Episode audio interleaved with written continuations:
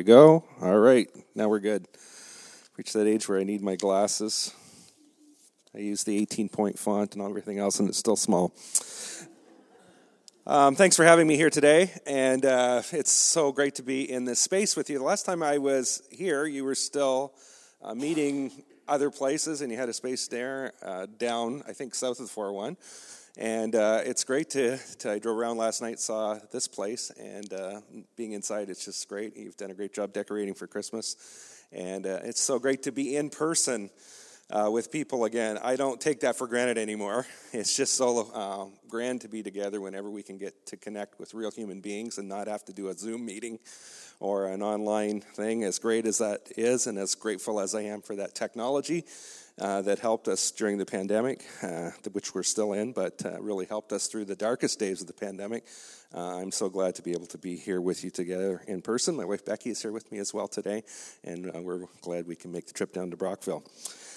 Just want to highlight one thing that we do each year as BIC people. on your way in, I think on the table today, you'll see a, a little guidebook that looks something like this. Uh, I don't know if you've ever been in the, the history or the been uh, the Advent season has been part of uh, your uh, faith practice or not, but for the last several years, we've discovered that lots of people are rediscovering Advent as kind of this uh, way to keep centered spiritually during the, all the consumerism of Christmas.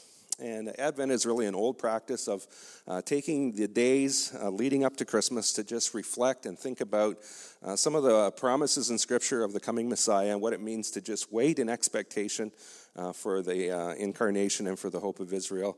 And in that way, we also learn a little bit about uh, this in between time between when Jesus came and when he'll return again, and what that means to, to be faithful people during in between times. Uh, we put together this uh, Advent devotional guide every year. It's free, and we have digital versions as well that you can subscribe to. Uh, and there's all kinds of opportunities for you to kind of link out to things in here some great food recipes, some uh, instructions on making an Advent wreath at your home, uh, some things that you can participate in together corporately as well. And so I encourage you to pick one of those up uh, today or follow the digital version uh, of that as well. And that's one of the things we do across all our BIC expressions uh, during the, uh, the Christmas season to kind of stay together. What I want to do today is uh, kind of give you a, kind of a, an overview, a little bit about who we are together. Um, for some of you, this will be kind of a refresher, um, but for some of you, perhaps this is a whole new thing. Last week, I was down at a church uh, in Whitby, Ontario, uh, that is just joining us for the first time, and they're uh, kind of we're coming into this dating relationship uh, together, and uh, they're going to be affiliating with us, Brooklin Village Church, and uh, they don't know anything about the BIC. They don't know much about what it means to be an Anabaptist or what it means to be uh, Jesus centered. Uh, I think they know about that intuitively, but when we use that language, and so I had an opportunity just to explain some of that to them, and I'm so glad that people are just joining us in this thing that God is doing in our time, and so. I want to tell you a little bit about our wider church family that you get to be part of, that I get to be part of uh, in the BIC. Family, I think, is the best way to think about uh, this whole idea of what it means uh, to be in a denominational family, uh, a denominational relationship. Um, I've never been a particular uh, person that I would think is a denominational person. And so when God called me into this role, I think uh, it was kind of, he must have been laughing because I, I was never really kind of real big on denominations. I thought we were just kind of Jesus followers. Families, though, are uh, functional units. Uh, one isn't better than another, but uh, when, uh, when I took up with Becky, she had to get to know my family, and, and there's a lot of really great people in my family, and then there's, there's a few really strange people in my family as well. She could tell you about those people if uh, you get time afterwards in the coffee time. And uh, part of my story is those people as well. And so uh, in the body of Christ, we, we have uh, all kinds of different kind of people, and they let us all in. That's the beautiful thing about being a follower of Jesus. He lets everybody in, including me. And so uh, denominations are like families, I think. One's not better than another. It's just everyone has a unique story and a uni- unique way of doing things. And so the BIC are, are very much like that as well. I was raised in another denomination, uh, the Evangelical Missionary Church. And uh, I went to York University uh, for a time and felt uh, a call of God to be in ministry. And so I went to Tyndale uh, in Toronto, Tyndale uh, College and Seminary at that time, and got my theology degree. And during that time, I was interning at a church. It was my wife's church uh, that I went to intern at and do youth ministry there. And eventually, I finished my seminary work and I went on staff, joined the staff of the church. And we began, we got married and began our family. And things went really great for, for a long time. We have many wonderful memories of that time. But then some things really began to become uh, very difficult in that season of our life. Um, the person that was our mentor in ministry, that was the senior pastor of that church, uh, had really mentored both Becky and I. Um, uh, entered into a, an extramarital affair with a person that he was counseling, and eventually left his wife and uh, uh, married that person. And so our whole church really, this just kind of triggered a whole trauma in our in our fellowship, which was a beautiful fellowship I felt at that time. And there was really just a complete loss of trust. And I look back on that and I realized we didn't grieve that whole experience very well. We just decided to try and move forward and pretend it didn't happen. And that kind of had some catastrophic um, things, um, influences, impacts on our church fellowship. On a personal level, um, our firstborn son, Ben, uh, was four months old, and on Mother's Day weekend, uh, he began to spike a very high fever. We couldn't get him to settle down at all, uh, and he became very ill. Eventually, he began to seizure, and we took him to the hospital and found out uh, through that process that he had bacterial meningitis. And uh, we almost lost him uh, that first night, and several times after that, he was in hospital in Toronto for six weeks, and came home to us very different than when he had had left us to go to the hospital. He was profoundly uh, handicapped after that, and for the next 19 years, we began a journey. And we're on a journey of um, parenting a child with a profound disability and all that meant uh, for us as parents. We were obviously devastated by all these things that were going on during that time. God was doing some things in our hearts and lives as well during uh, that season that uh, was kind of shifting our alignment. We began to, to read passages of Scripture like the Sermon on the Mount, Matthew 5, 6, and 7, and we were really leaning in uh, to those values that we thought were right at the center of what, what Jesus was calling us to be. Values like servanthood, which we would talk a lot to our students about. Uh, the idea of the church being an outpost of heaven on earth, that you didn't have to wait to go to heaven when you died. You could begin to experience it here on earth in the church of Jesus Christ. That was like a city on a hill uh, Matthew says, glowing in the night for everyone to see, where people could come in and say, uh, Follow Jesus like we are, join our community, join our fellowship, and experience this Jesus kind of life. If I keep pounding the table, I'll lose everything. And uh, we just started to lean into that, and we had a growing kind of sense that God was calling us uh, to something else. Um, we continued on in ministry and, and really just felt like um, in 1991 that time was was ending, and so we should take a break. And so we decided to resign. I decided to resign, and uh, look for a job. During that six month time uh, between when I resigned and when I was going to leave the church, I got in contact uh, with a fellow from the Brethren in Christ Church, which I knew a little bit about. I had an aunt and uncle that went to a Brethren in Christ Church, but that was about it. And uh, he wanted to have lunch with me, and we'd made a promise to the Lord that we would just consider whatever the Lord had for us. And uh, he said to me, I'm looking for some pastors. I wondered if you'd um, consider coming and being with the, with the Brethren in Christ Church. And he told me about several opportunities. Um, two of those we just, for various reasons, didn't feel very good about. But the one uh, down in the Niagara Peninsula, we did feel very good about at least checking out. But we really weren't too uh, convinced that we should go stay in ministry at this time. We felt like we just needed a break. And so we went down to this interview, and we were kind of cavalier about the interview. And um, I, I, I, just looking back on it, um, they said that they wouldn't hire a young pastor. I was 32. They thought that was young. Um, they said they wouldn't hire the first person they interviewed. That was me. Um, just a whole bunch of things were just off. But somehow God came and visited with us in that room, and we just knew together that um, that God was there and was calling us to that place.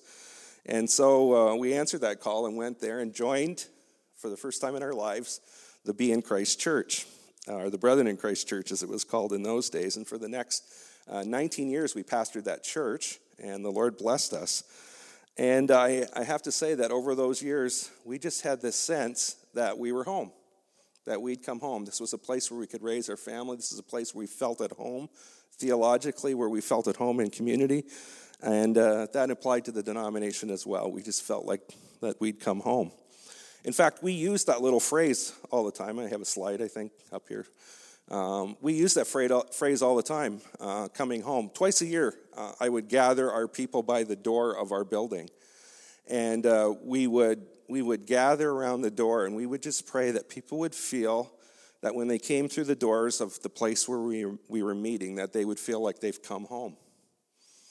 And uh, whether that was a wedding or a funeral, whether it was a children's program or coming in the church to pick something up, they would just feel like they, they'd come home over the years, we began to experience, um, like, I came to understand that that was kind of a mission statement, I guess. You're supposed to write a mission statement on the wall, everybody's supposed to memorize it and believe it. I think the best mission statements are the ones you carry in your heart, uh, where you know who you are. And one, uh, one Sunday, I was uh, doing a baptism for this person. And uh, I, I always had asked the person to tell their story a little bit. And, and she said, um, I, was, I was far away from Jesus. I was far away from God. I, I used to go to Sunday school or something when I was a kid, but I, I just kind of drifted off from that. And then, then I found this church, and I really didn't know what I believed. But when I came in here, she said, it's the strangest thing. I just felt like I'd come home. I did not tell her to say that. I didn't. And that would happen over and over again this sense that people would, would describe their spiritual experience in terms of, of coming home, not only to Jesus, but to a community of people that believed in Jesus.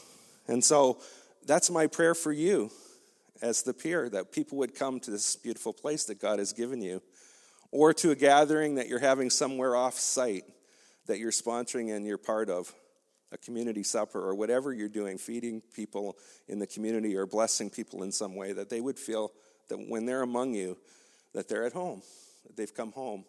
And there's something that's kind of curious, creates a curiosity in them about Jesus because of, of the way you're living your life. Our verse as BIC people is uh, this verse Therefore, if anyone be in Christ, he or she is a new creation. All things are passed away. Behold, all things are become new. We like this verse because it's from the King James, because it says be in Christ. If you look in the NIV, it says if anyone is in Christ. So the BIC thing doesn't work.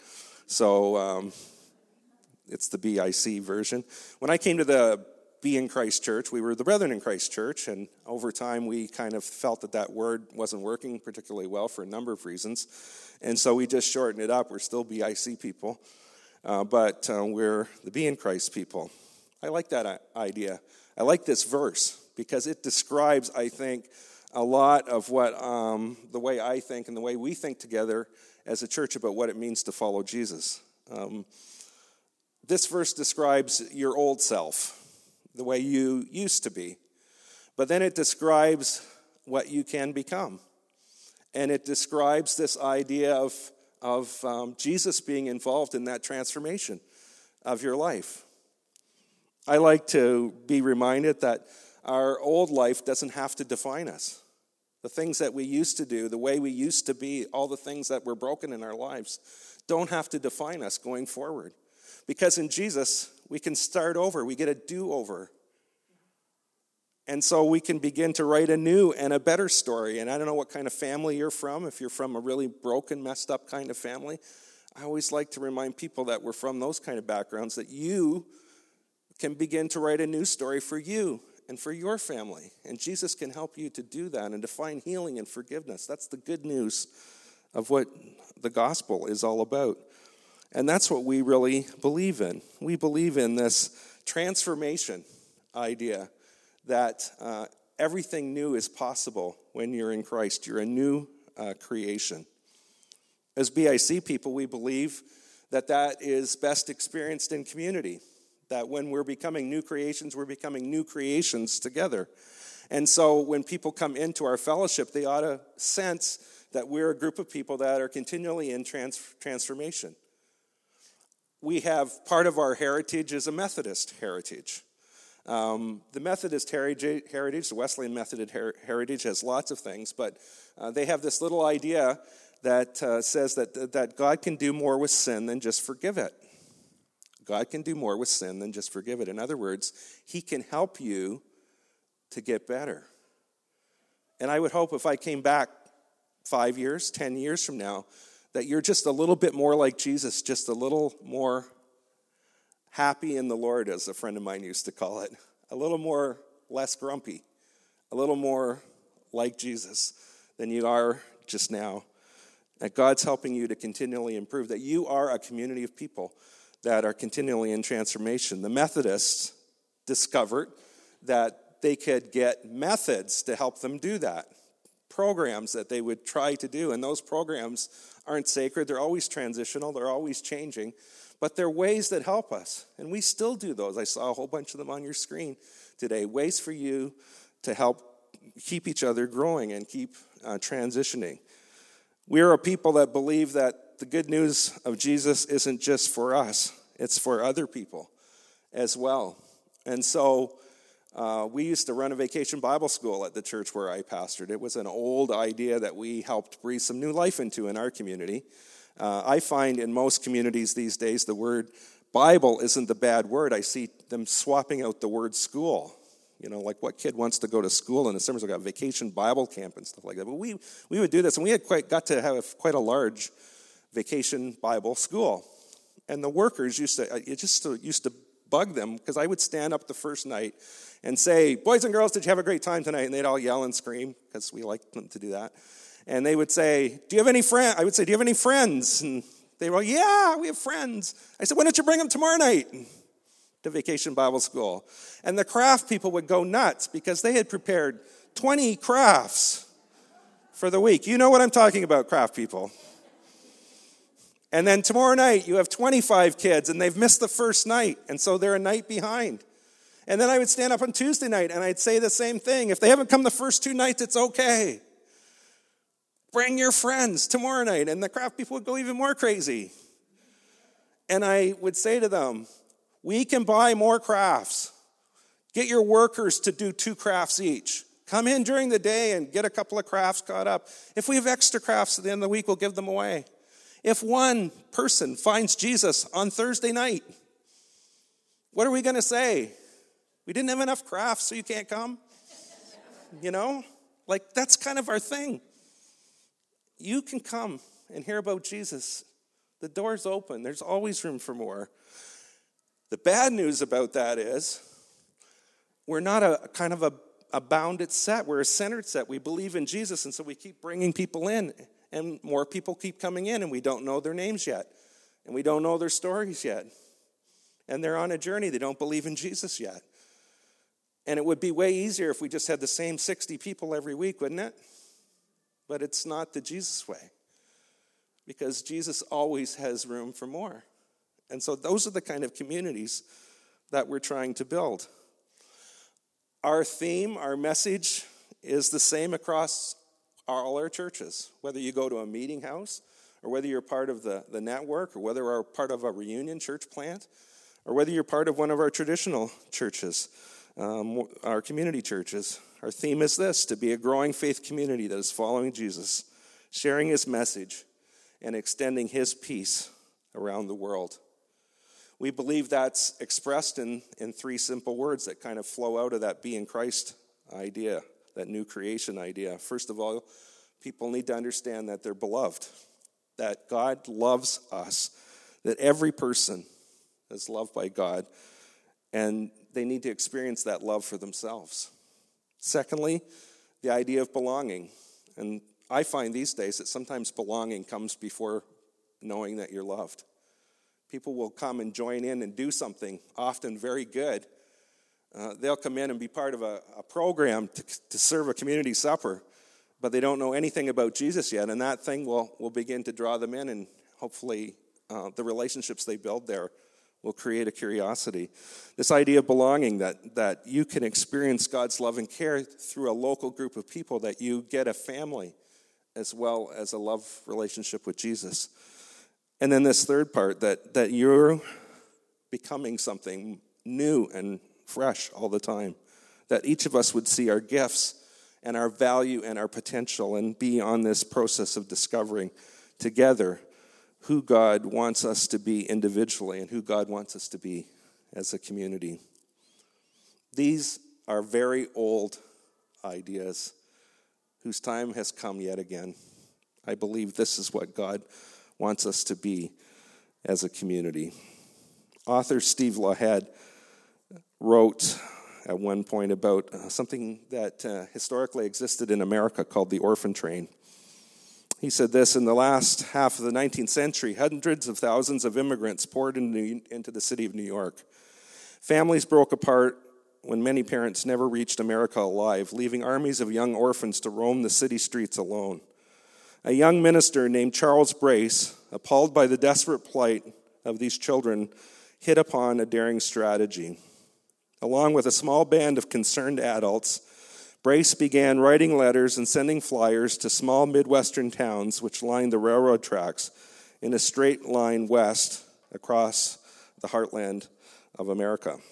Stops were arranged, the train was advertised, and children were rounded up and put on the train with no specific designation in mind, but with the blind hope that some compassionate person at some point along the route would adopt them. The orphan train, and you can see lots of videos about this on YouTube if you want to look it up. The orphan train was the hope for nearly 100,000 young people who were adopted through that program. Lawhead writes Today, the story of the orphan train is a sentimental and inspiring part of our history in America.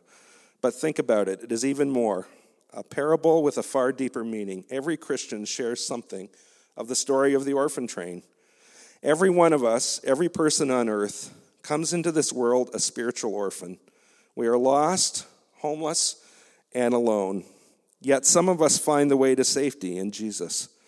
Through him, we become the sons and daughters of God, an image the Bible uses over and over again. When we become followers of Jesus, we are adopted into God's family. And like the orphans on the orphan train, revolutionary changes begin taking place in our lives. Becoming a Christian involves more than joining a club or subscribing to an idealistic lifestyle, much more.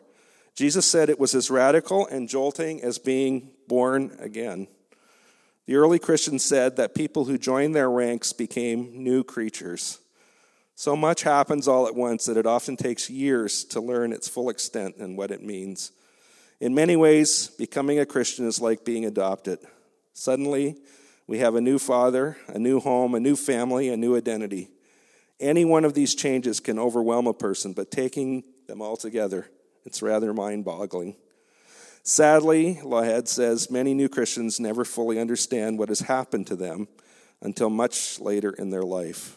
That's too bad, because the more fully we grasp the significance of what it means to follow Jesus and to be loved by Jesus, the more immediate will be our enjoyment of our incredible good fortune.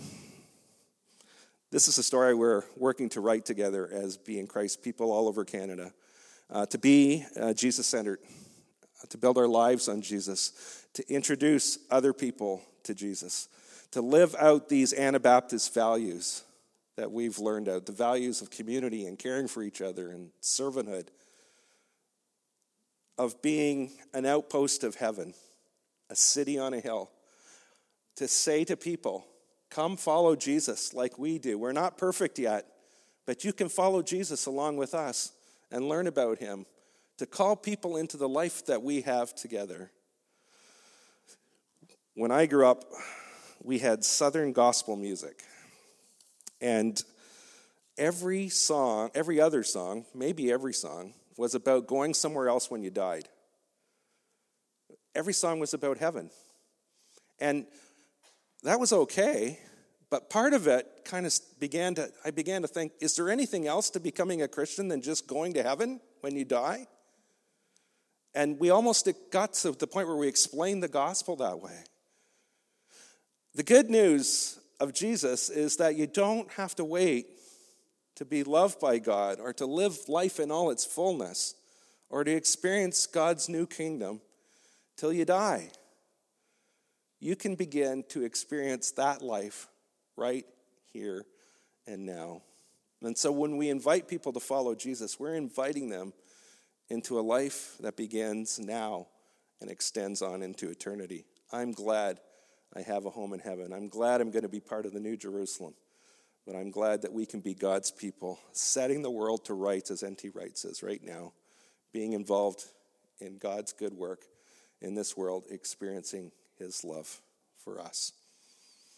We tried to capture a little bit about what that means in a video a few years ago put together by the pastor of our uh, parish congregation in uh, Peterborough, Ontario, Aaron Holbrow.